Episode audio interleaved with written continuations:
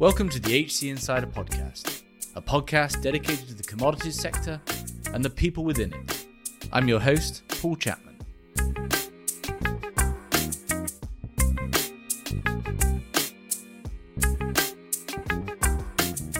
Renewable power is fundamental to the energy transition.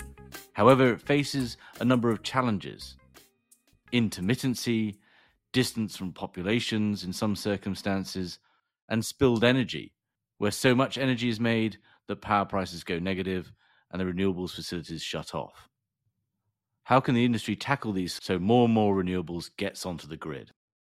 Our guest John Belizaire is working on providing a solution for just these challenges, notably computing. John is the founder of Soluna Computing, a publicly listed company on the Nasdaq, and has been an entrepreneur for 20 years and involved in renewable energy and computing for the last five. As always, please do leave us a positive review on the platform you're listening on. It really supports the show. And I hope you enjoy this episode. John, thanks for joining. Thanks for having me, Paul. It's a pleasure to be here. Excellent. Uh, so I'm looking forward to this discussion. We we're essentially talking about the the fundamental challenges that renewable energy faces today, and in that discussion, hopefully highlighting some solutions and opportunities that means that it can scale and expand to meet the needs of of energy transition. So let's start, I guess, on the challenges. There's there's a myriad challenges that the solar and wind that we're talking about, I guess, in particular Hmm. I know that the first one that's essentially key. Well, let's talk intermittency first because that will build up, I think, from to, to the others. But can you just give us an idea of what the what intermittency means and the challenges it poses? Absolutely. The simplest way to explain what intermittency is is to explain what the grid is without it. The grid was designed to really be a synchronous system you have generation, production of power, and you have uh, demand or load, which is the consumption of that power. All grid systems are designed to have transmission that moves power from that production point to the load in a synchronous fashion, meaning there's exactly a match between those two. And so when you look at the systems that make that happen, you have power plants that are thermally powered or gas powered, and they can dis- be dispatched by the grid to fire on very quickly and deliver energy when it is needed and just at the exact amount that's needed. And that's worked great for a long time now. And in the last few years, as the grid has been transitioning to introducing power plants that are solar, wind, hydro, sustainable plants that are no longer fossil fuel based, the thing that the grid lost was this dispatchability. They can't really control, per se, when and how much energy will be produced by those facilities. They are really controlled by Mother Nature now. Mother Nature dispatches the wind, the sun, the rain to power the power plants and deliver power to the grid. And so the grid can no longer dispatch them. Sometimes they're on, sometimes they're not. Sometimes they're generating more power than the grid needs now. And so it creates this intermittent experience for the grid as it relates to the power plant. That's one of the biggest challenges with introducing more and more of this on the grid. And as you replace fossil fuel plants with more green plants, you're definitely getting greener electrons, but you're introducing all sorts of new technical challenges and that is this intermittency where you may have more or less power than is needed. Hmm. Thank you for that, and and that we're seeing that challenge, you know, in in the developed in developed world in particular at the moment, as more sort of base load hydrocarbons have come off line and you'll you'll you know and there's a reliance on more increasing reliance on renewables you know and when that when the wind doesn't blow or the sun doesn't shine you can have these huge spikes in in in prices with europe is seeing in the last year. The flip side of intermittency, though, is what you call spilled energy, right. which is also a, a, real problem for the for the investors and for the operators of of renewables um, facilities. That's that's correct. So now think about the owners of the power plants. Most grid systems are sort of a market system. There's a incentive to generate power of a certain type. The power plant owners find a site to set up a big utility scale solar plant or a wind plant. They build those out, they connect them into the grid system, and then they use market signals or price signals to determine when to dispatch their power down. And what happens is you have this interesting phenomenon where everyone who is building a renewable energy plant tries to find the most optimal place to put that power plant. And oftentimes they end up in the same place. I call it the sort of McDonald's and Burger King problem. Everybody's trying to find the best location to to sell their their their food. They end up one or two blocks away from each other. So you get lots and lots of wind plants, solar plants being built in the same parts of different grid systems. Texas, for example, in the western part of the country, you'll find lots of wind farms. They all try to send their power to the grid at the same time, or as much of it as possible. And what happens is, because of this intermittency and the synchronization problem, the grid can't take all of that power. In fact, it becomes congested because the transmission lines at that particular point aren't big enough to carry all the energy that's being produced and deliver enough of it to match the demand or sometimes there's too much of it it just can't send all of that power because there's not enough demand so as a result, energy gets spilled, it gets turned off. A lot of the power plant is signaled by the grid with negative prices to turn off their power plants. And so that is energy that has not been monetized. It's essentially wasted.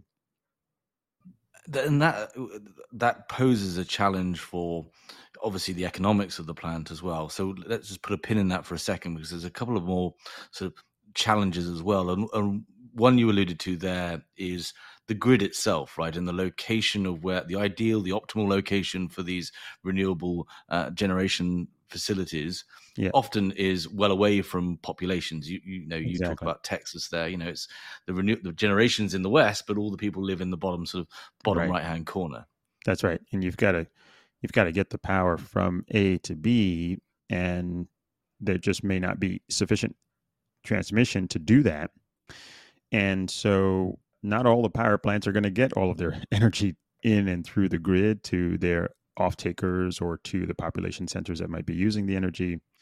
And so the grid needs to signal them to, to, to back down. Now, what that does to the power plant is it puts tremendous amount of financial pressure on that project because it was designed and modeled and financed on the assumption that when it produced energy it would be able to sell all of that energy on a continuous basis for 25, 30 years. And when it's unable to do that, it causes all sorts of financial pressures. They're not able to meet their debt obligations. They're not able to return capital with the target return that they've promised to investors. They need the cash flow to finance the operations of the facility and maintenance of it, et cetera. Puts a lot of financial pressure because the percentage of wasted energy is driving down the financial performance of that project. And each one of these things is a company that has a very specific objective tied to it. Yeah. And then there's this broader challenge because one one potential solution to this of course is that you bring the renewable energy closer to the consumer in fact you put it in their backyard right with distributed generation right but that comes up against a 100 years worth of regulation and policy that is focused on that grid as you described it right at the start there.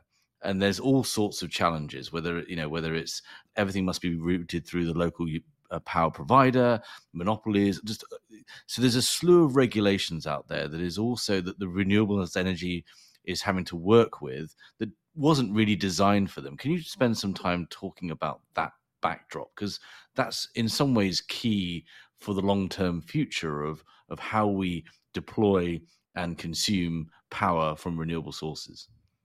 Yeah, I mean, there's there are a number of regulations that both incentivize the production and development of renewable energy facilities. So the the, the grid scale ones that I've been talking about, if if they're a wind plant, they have in the U.S. something called a production tax credit, which essentially helps to fund the power plant by giving them a relief on taxes on the profits generated by the power plant.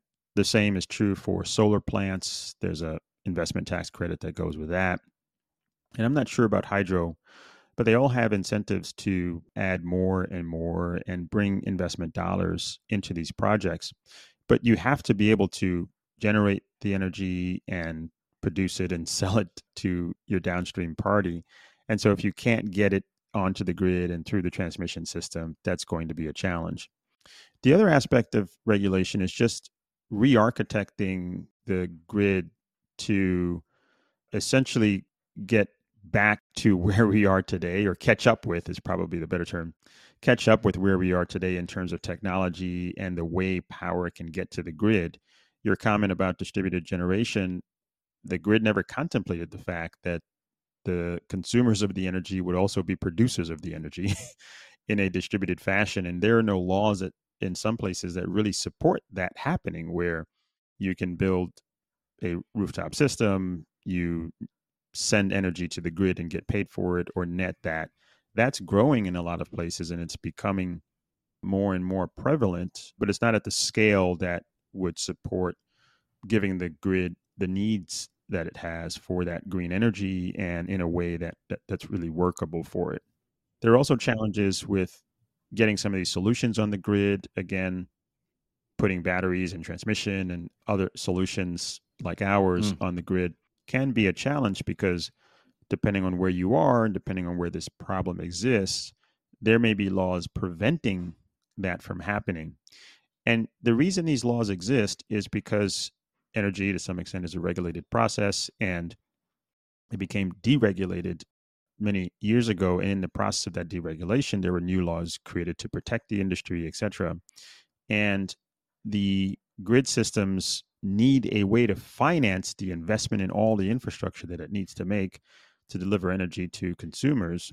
And anything that may be circumventing the collection of revenues for that or not allowing them to spread that cost over a, a certain number of customers or growth plans can materially affect the profitability of the grid operators.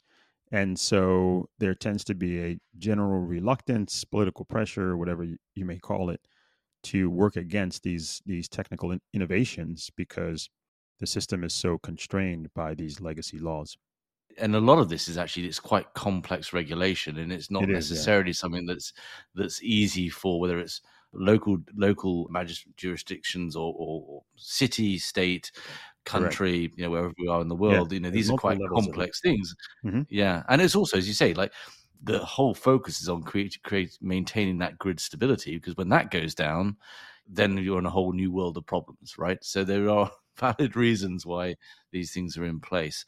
Okay, so the when we, we have talked about intermittency and you've mentioned batteries because that is yep. very much seen by the public and in general batteries are going to solve intermittency. In fact, uh, you know, I was just listening today an article on a on a 200 megawatt facility out in Oregon where they've applied batteries. You know, utilities incorporated batteries into that setup. And what was interesting was, whilst the facility could power 15,000 homes or whatever it was, mm-hmm. the batteries could only store enough um, energy for four hours, right? Mm-hmm. Mm-hmm. mm-hmm. So, you know, where are we at at the moment with batteries solving for intermittency and what are the challenges there? So when I describe to people what we do, and I'm sure we'll get to the elevator pitch of around Soluna's solution, but what I'm saying is there's I typically tell them there's this wasted energy problem, and we solve it by building data centers that absorb that that that wasted energy. And they say, "Wow, that's fascinating." But can't you store it? And I say, "Yes, actually the concept of batteries do exist. Utility scale batteries are being developed but they they they're not yet scalable enough to become ubiquitous ubiquitous components of the grid. The cost return profile of the technology is not there yet, although it's it is enjoying the benefits over time from Wright's law as we we start to use more and more batteries with more electric vehicles out there. Uh, certainly, the cost of lithium ion batteries are going to come down a lot, and that way may address the issue. But from an architectural perspective and technology perspective, you really can't store that much energy for very long because the energy does dissipate. There's thermal and fire issues with some of this technology still yet, and the scale is not there yet for it to be a real core solution to the problem but it will it will be part of the solution. You will see batteries on the grid. You do see them today. There are lots of new companies being formed. There are new companies creating long duration versions of these batteries that use different technology. They're not yet at the scale or fin- financeability where they can be deployed on the grid the other question I get is, well, why can't you just move the energy if it's being produced in California or one part of Texas and it's not needed there? Why can't you just move it to the other part? And so transmission is is a, another proposed solution to the wasted energy problem. And it's always a great question, but when you really think about how long it takes to uh, or understand how long it takes to build a transmission line that must pass potentially across state lines over private land where the landowner is going to ask you, Am I going to get any of that energy? no, it's going to Atlanta, sir or ma'am. And they're not going to be seeing any, of that. There's a big reluctance to put these huge electromechanical systems and all sorts of stuff on their land that may or may not be good for their health. It just takes a very long time to get that to happen. But computing, on the other hand, is available now. It's infinitely scalable. The demand for computing and data and analytics is growing at an exponential rate. And the technology, if designed the right way, can be placed there, much like a battery, with the power plant to absorb and convert that energy into a form that can be distributed around the world. That's a very powerful, almost lateral way to think about the problem. Take an existing solution repurpose it to solve the problem. And the problem is you want to monetize all of the energy that gets produced by green energy so that there's more incentive to build more green, green energy and so that the grid can absorb more green energy. Unfortunately, batteries aren't enough to do that today. Mm.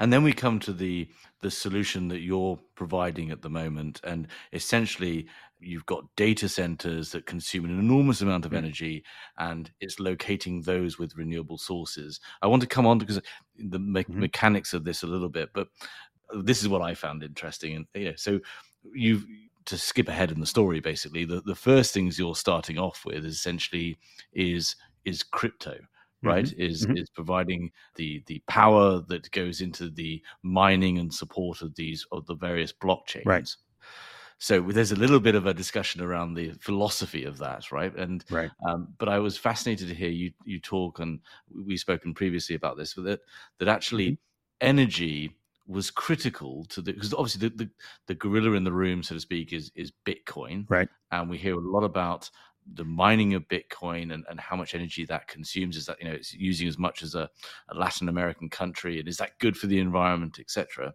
Right. But one of the things you spoke to there was how energy was fundamental in the design of Bitcoin and similar protocols as well. I'd love to get your take on that because I found that fascinating. Absolutely, Paul. Yeah, what I'd like to say is that the energy consumption of Bitcoin, and Bitcoin is the it is the gorilla in the room. It's the strongest brand in the space. You know, I even like to say that there's crypto and then there's Bitcoin because it it is the most mature and to some extent the most ubiquitous uh, platform in the space. But why does it use so much energy? That's always the question that people ask, and they ask it as if it's a bug. Like, what's wrong with the protocol that it uses uh, so much energy?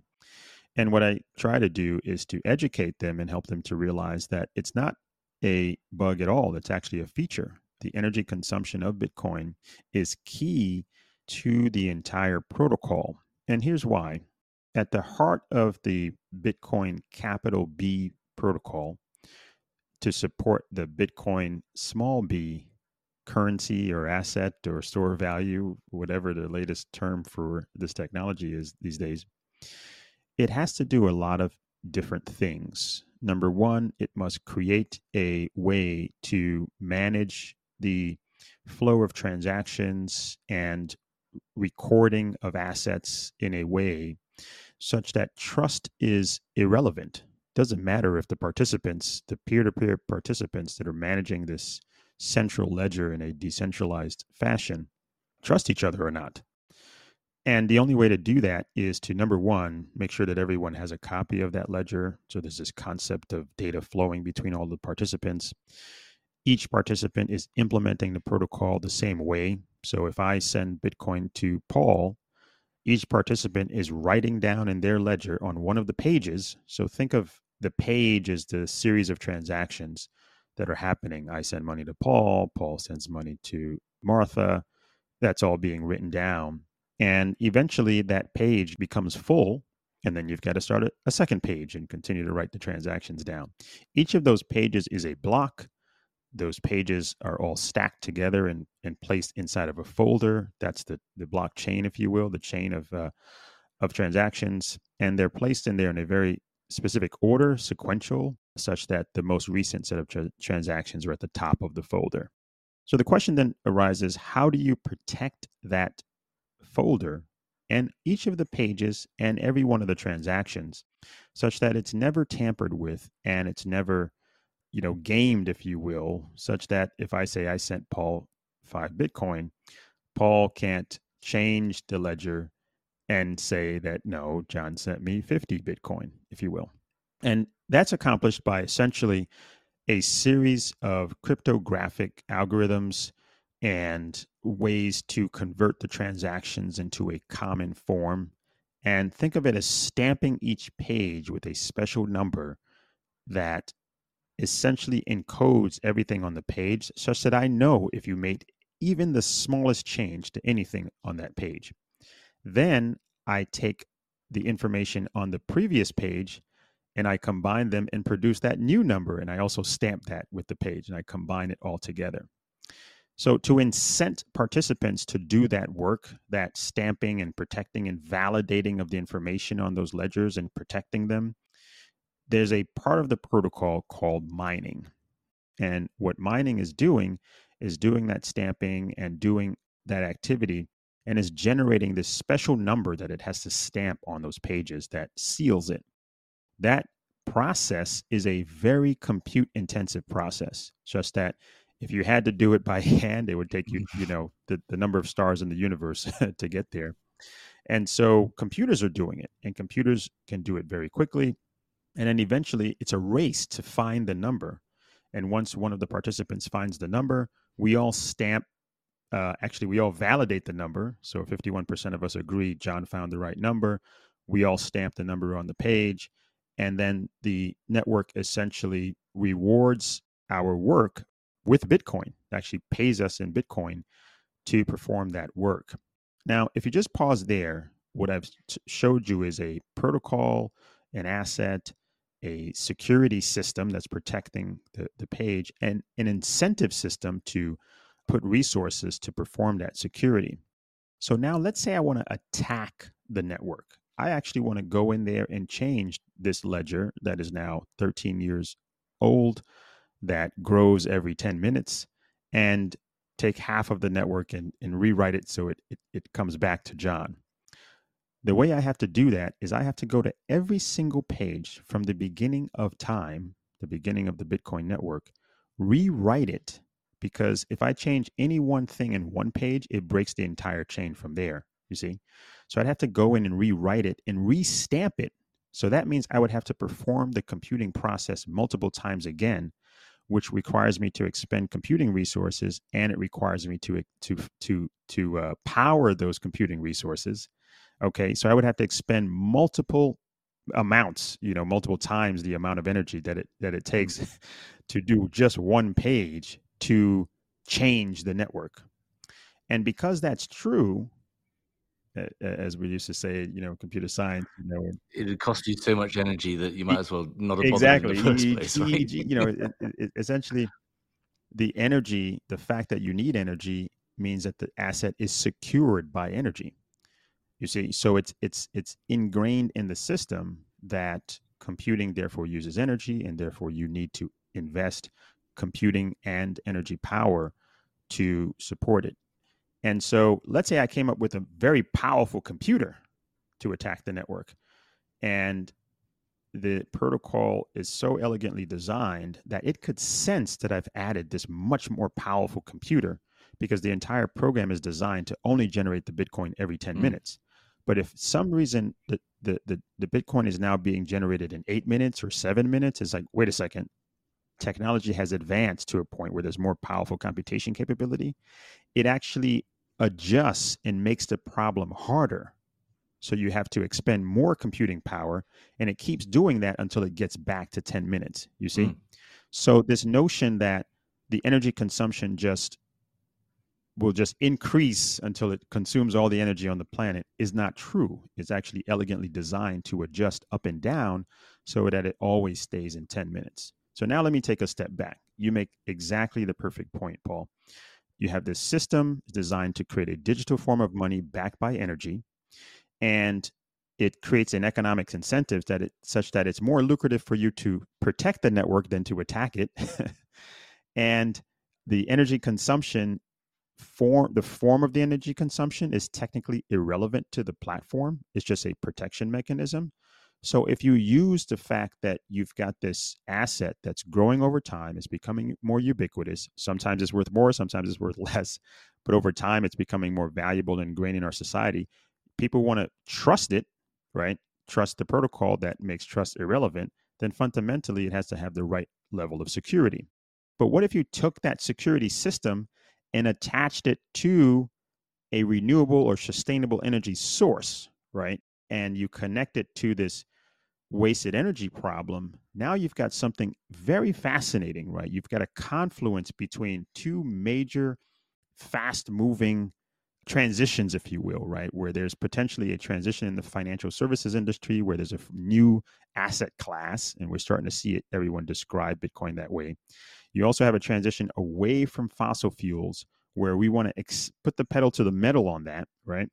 And so if you take this growing, fast growing technology that's growing at ex- exponential rate, combine it with lots of capital coming in to construct infrastructure, you now have a marriage made in heaven because the crypto computing or security need can be a physical hedge to the wasted energy problem and allow more and more energy to be integrated to the grid. Let me just stop to see if you were following you that that made sense to you because mm. I just hit you with a lot there. No, I'm with you. I bet I bet people didn't think we were going to take a uh, a deep dive down the the crypto thing, but I I knew it works. I find it fascinating.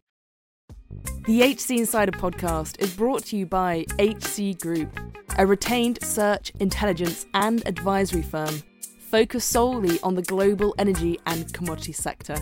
With six locations across Asia, Europe, and the Americas, and over 50 consultants. To find out more, go to our website, hcgroup.global.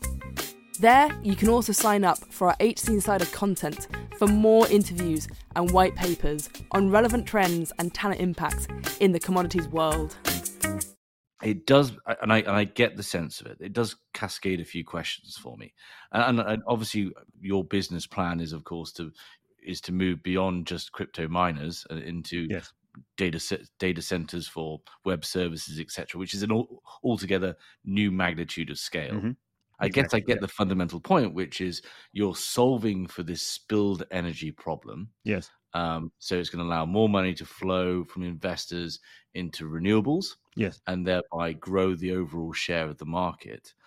How does it solve for intermittency? Because, and I want to weave in a, a comment here because there are in Texas, where I'm based, right? There's there are tr- truck trains or, or, groups of trucks driving around like like sort of birds, seasonally migrating between different regions depending on wind and solar loads, hooking up their their crypto mining capabilities to it.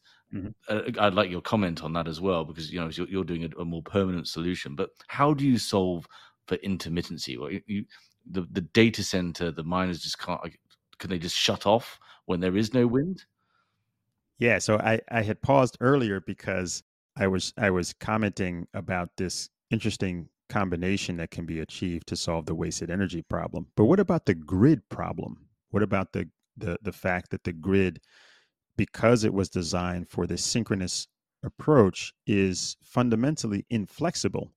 So the only way to solve that, well, there are two ways you can solve that problem. One is to essentially blow up the grid and just rebuild it from scratch where it's a new dynamic system and so forth. That's very unlikely because the grid is not just the, the physical side, right? It's all of those law frameworks we talked about. So, what you want to be able to do is retroactively add flexibility when you're adding these intermittent facilities. And when you double click on that problem, what you're really talking about is you want to add flexible load onto the system. Load that can sense that there's not sufficient energy to support all of the load, and that load puts itself to sleep such that the other load that's more critical can use the energy that's available. Or it can sense that there's too much energy and wake up and consume the energy that could be wasted on the network.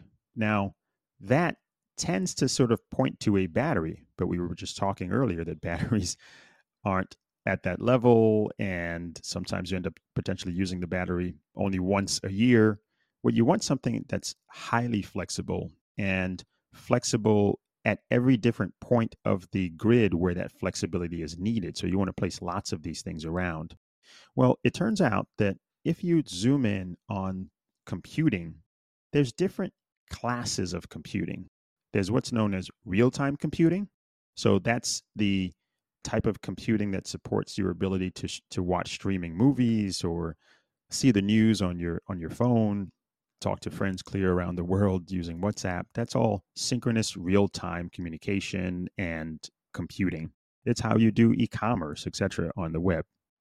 Then there's non-real-time or batchable computing. It's the type of computing that is not time sensitive, it's compute intensive. So things like if I want to do a raw search across all the molecules that I have in mo- molecule base as a pharmaceutical to see if there's applications for those molecules to solve new ailments like COVID 19, for example. I've got to have a computer just do a, a raw search of that.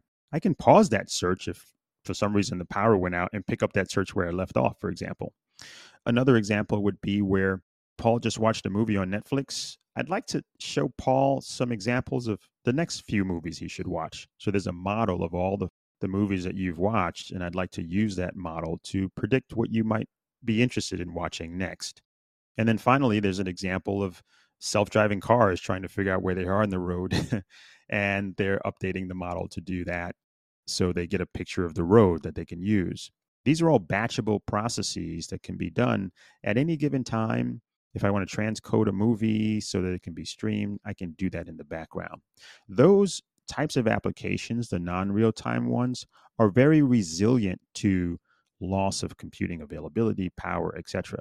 So if I can place that flexible compute inside of a flexible facility next to a intermittent power plant, I now can bring flexible uh, flexible load and flexibility to the grid in general.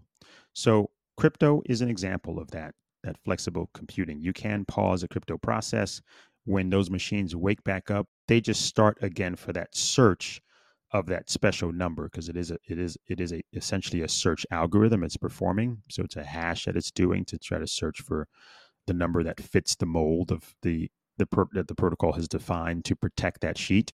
And so when you place those on the system at scale and in the way that we do it in this permanent fashion, you've now essentially retroactively added grid infrastructure that gives the grid the flexibility it so desperately needs to transition to green energy. Mm.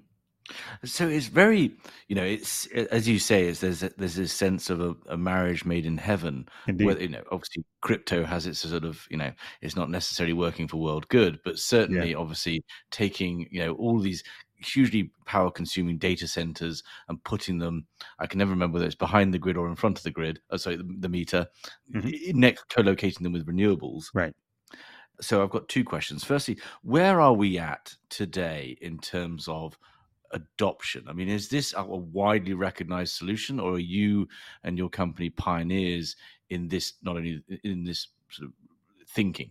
Yeah. So the crypto mining industry is now a multi-billion-dollar industry. It's gone from being, you know, small group of programmers doing this on their computers, the, the, the sort of classic nerd propeller head picture you could have in, in your mind, to very large publicly traded enterprises building these facilities all over the country.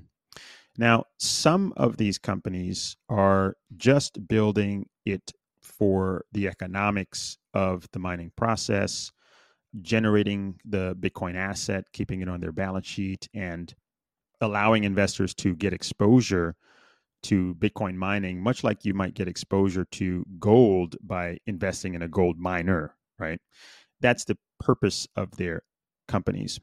Then there are companies like ours that are focused really on solving this renewable energy penetration problem and essentially starting with crypto and then advancing from there to other markets and bringing flexible compute to these different locations around the country and around the world that have this challenge.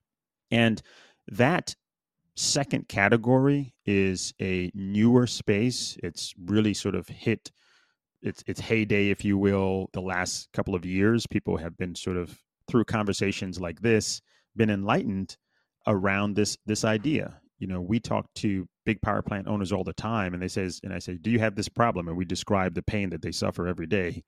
And they say yes of course we do just like everybody else but ours is very acute you know? And we say have you ever considered this as a solution? And they says wow i never thought about that but that's brilliant. And that exists. I didn't know that. Is that what you do? And it gets into this very very fast conversation that goes into all sorts of really deep technical questions that you know these big enterprises are going to have. But it's now to the point where slowly but surely we get into conversations where they're no longer asking those questions anymore. It's clear to them that this is the way to go.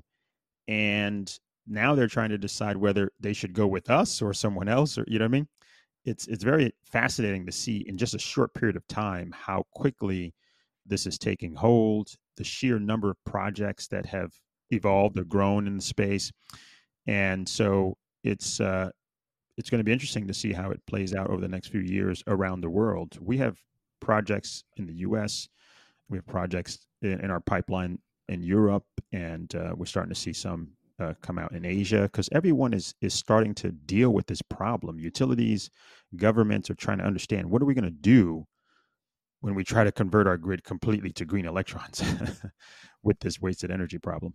Yeah, it's, uh, it's exciting actually to be an entrepreneur right now. Yes, and and I wanted to talk about that because okay, this is you know. It, it, it, I, and you know, even at my sort of lay, layman's level, you know, understand how it is you know is going to be a force multiplier for the renewables industry it supports financing of those power generation projects etc does this provide any kind of solution for, say, the developing world, where I know you spent some time as an entrepreneur, where you know you don't have these grid systems, you, you entirely different setup. I mean, is is computing essentially agnostic to where it's based? Can you just sort of, I mean, from a global perspective, is this still a workable solution to help accelerate the energy transition? It is. It. Uh, we started our life in Africa, Northern Africa. We started our life as a developer. How do we build green energy to help Morocco transition from being a net importer of energy? So they they didn't produce enough energy themselves to support their growing economy, so they had to import some of it. A lot of their energy generation was fossil fuel based or thermal plants, etc. And they decided about five years ago plus to transition their infrastructure and their energy to introduce more energy security in the in the country. And that meant essentially exploiting their vast resources in solar, hydro, and wind. And we had a wind project there as the grid started to expand to the southern part of the country to support this whole initiative.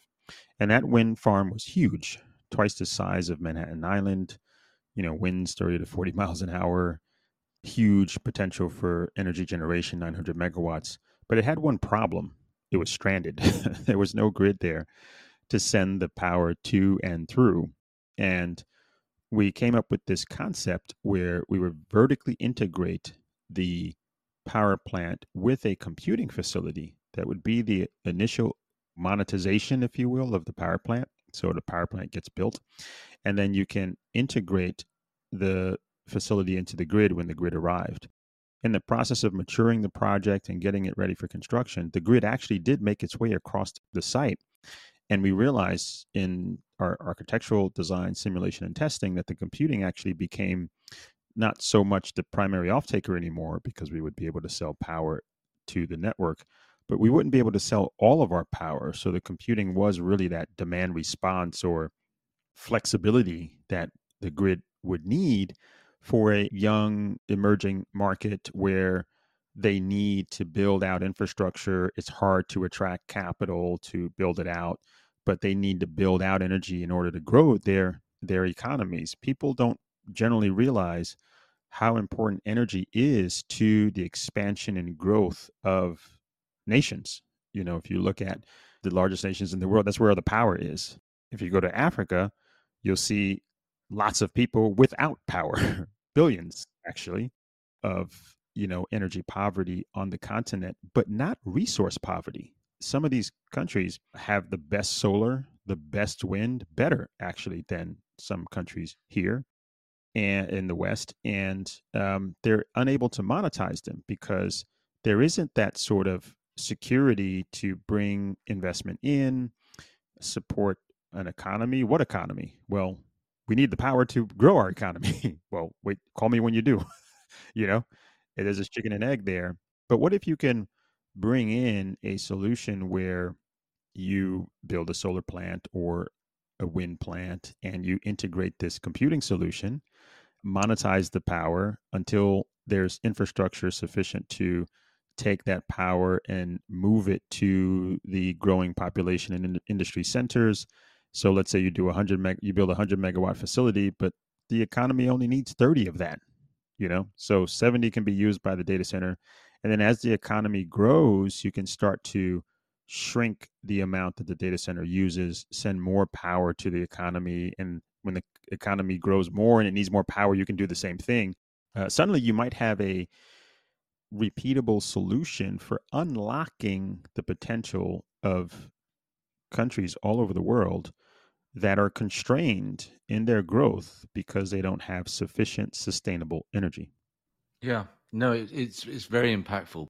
It does trigger one small question before we wrap up. Do you see? You talked about vertical integration there is there a scenario where this this powerful marriage as you speak to we do, we start seeing large web services companies you know the obvious ones start to actually just own their own you know renewables generation and sort of you know essentially potentially start becoming almost utilities of the future as they build out this generation capability for their own purposes and then are exporting their excess power pr- production.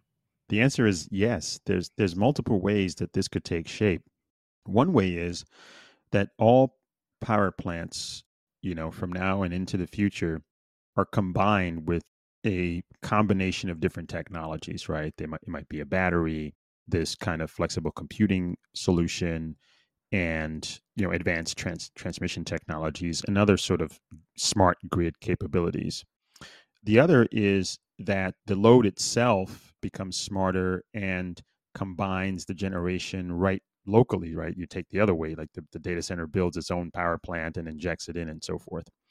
As long as the data center itself is a flexible design, much like we've been talking about here, it works. There's a professor at the University of Chicago called Andrew Chien who studied this. He, uh, so Andrew was head of research for Intel before he saw, you know, what was happening with computing and the sort of end of Moore's law or the, the, the plateauing of it, he went back to the university to start to stu- study all of these phenomenons.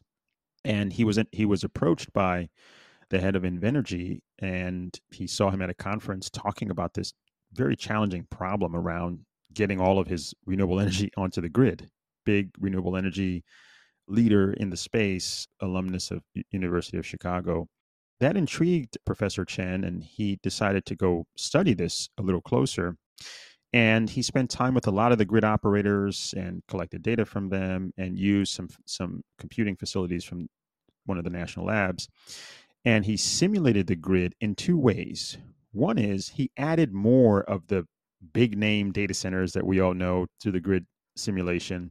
But for each one of them, he added renewable energy power plants in the back of, of the data center there.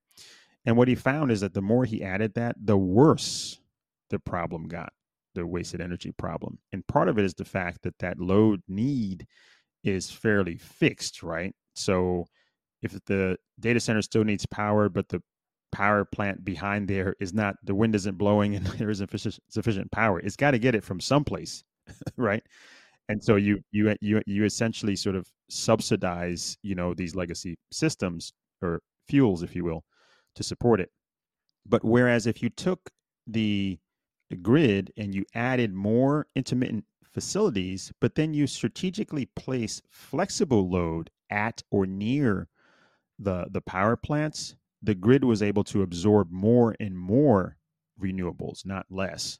And that was the aha for him that this whole concept of he calls it dispatchable load or dispatchable data centers are key to completely transforming and therefore accelerating the penetration or integration of renewable power. And that insight, which we didn't realize he was doing in parallel to us also experiencing it ourselves firsthand and on the African continent, is the foundational insight that drives our business. And I believe will reshape the way we look at architecting the grid of the future. Mm. Well, it's been fascinating discussion, and you know, lots of our listeners are in and around the power industry. All of them are in the, the commodities sector. Um, I'd love to, you know, can you just share where people can find you, how they can contact you, and and a little bit about you know Soluna. I know you're you know, publicly listed on the Nasdaq, etc. Absolutely. Well, Paul, folks can find us on our website, uh, solunacomputing.com.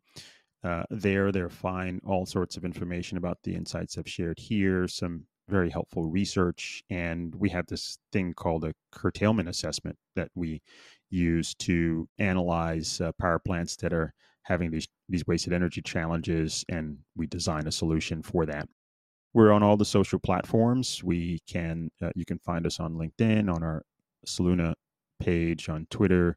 We're at Soluna Holdings, and we have our own podcast as well that we hope listeners uh, spend time listening to to learn more about us. But it's just been a, a, a pleasure talking to you today as well, Paul. Very fascinating and great questions. Thank you. I should just note that we've got a, a, mutual connection coming on in a, a week or two after this airs, whereas this is talking, I guess, about a real opportunity to to support renewables in the existing infrastructure. We've got Bill Nussey coming on to talk about distributed generation and and what that might look like. So I'm excited for that as well. And uh, yes, Indeed, yeah, Bill is a Bill, I'm a fan of Bill's, and he's he's he's great. He distributed generation is another fascinating way that the grid will evolve over time. Yeah. And I will put links to you and your podcast, which I've really enjoyed listening to in the in the show notes as well. So right. John, thanks very much for your time. Pleasure, Paul. Thanks so much. Thank you for listening. If you enjoyed this episode and want to support the show, please give us a positive review on Apple Podcasts or Spotify. To find out more about HC Insider and HC Group, a search and advisory firm dedicated to the commodity markets, visit our website at www.hcgroup.global. There you can find out more about our services and our offices around the world. There you can also find more content from interviews to insight pieces to more podcasts focused on the commodity value chains. Thanks again for listening.